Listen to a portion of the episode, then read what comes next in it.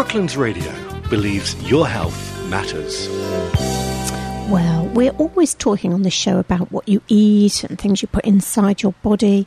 And we heard from lovely Lucy and Mandy earlier on about um, ways that you can cope with the menopause by thinking about what you eat. But did you realise that everything you put on your skin is actually absorbed into your body too? And within a matter of seconds, your skin is your largest organ, and you may be a vegetarian or even vegan. But if you use many of the skincare and personal care products available on the market today, you'll not only be absorbing chemicals into your bloodstream, but animal products and byproducts too.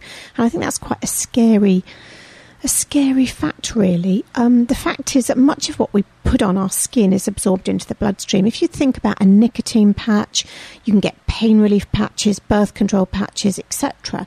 Um, we administer effective doses through the skin into our bloodstream, enabling us to forego taking um, some sort of oral pill um, to either wean us off nicotine or some sort of addiction or stop us having to take um, a pill to prevent pregnancy or a pill for HRT or whatever it is.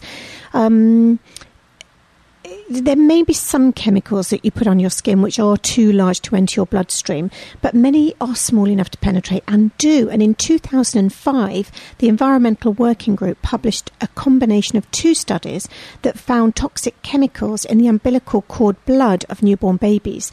These were babies born in the US in the autumn of 2004, and they were screened for more than 400 chemicals, and an astounding 287 toxins were detected within the umbilical umbilical cord blood of those newborn babies.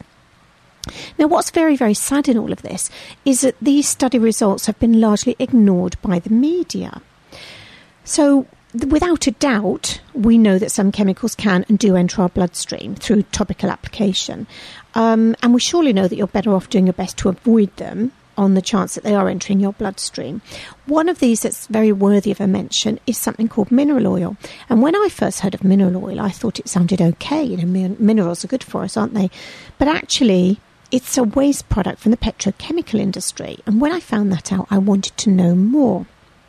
Um, mineral oil is the residue of refining crude oil into petrol. It's literally the waste product, and it's sold to the cosmetic industry very cheaply and used in many of the personal care products that we buy on the high street today.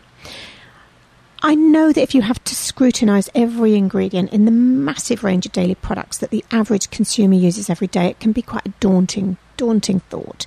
Um, we're already checking labels on the foods that we eat and um, on the drinks that we have, etc., etc.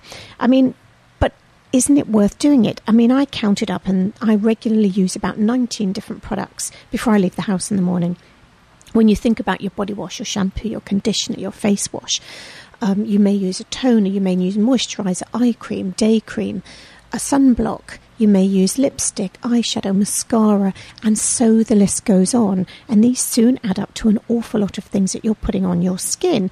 And you need to think about the level of exposure you're getting from those products different products mean different levels of exposure and so concern.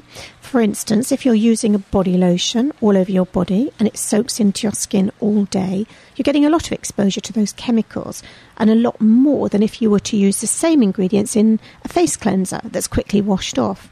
So you need to be a little bit strategic if you're going to start looking at these and try to get the best ingredients in products that you have a lot of exposure to, so skincare, shampoo, lotions, sunscreens, etc.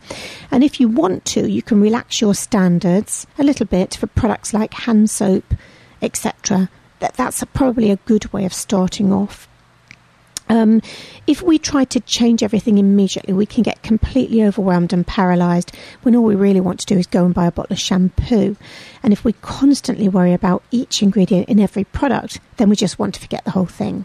And the way to avoid this is by choosing when to demand a certain standard and when to relax things. That way, you don't have to worry about every ingredient all the time, and you can still drastically improve the quality of your personal care products. So, which products should you start with? Well, obviously, anything that you soak in. So, if you regularly have a bubble bath, you don't want to be soaking there in chemicals, so check that out. Anything that you apply and don't wash off, so such as lotion, face and body creams, and oils.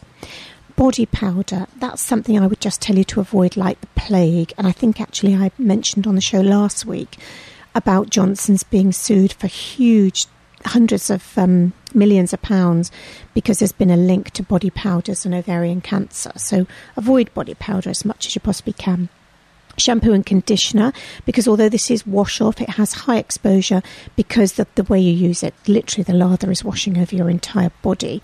And any product you put on your child. Again, Johnson's Johnson's baby oil is almost pure liquid paraffin if the reports I've been reading and the ingredient lists I've looked at are correct. So you really want to avoid putting those things on your baby.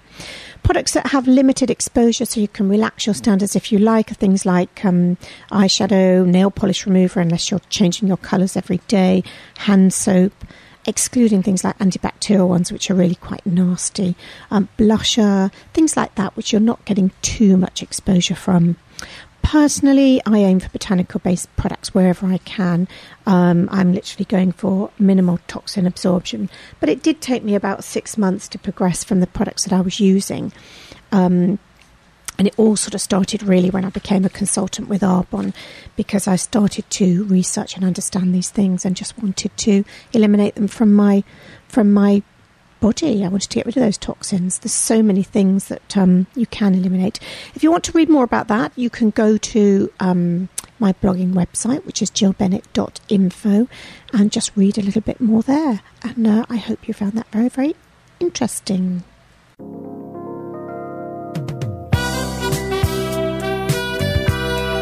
Brooklands Radio believes your health matters.